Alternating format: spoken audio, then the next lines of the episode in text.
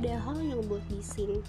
Semoga itu hanya teguran yang membuat diri menjadi lebih tertata dan beraturan, sehingga mencapai kualitas yang diinginkan.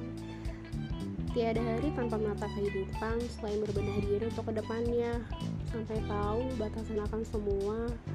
Kamu hanya bisa tersenyum, meskipun tahu hidup nggak selalu baik-baik saja. Apa selalu ada jalan untuk dipijaki?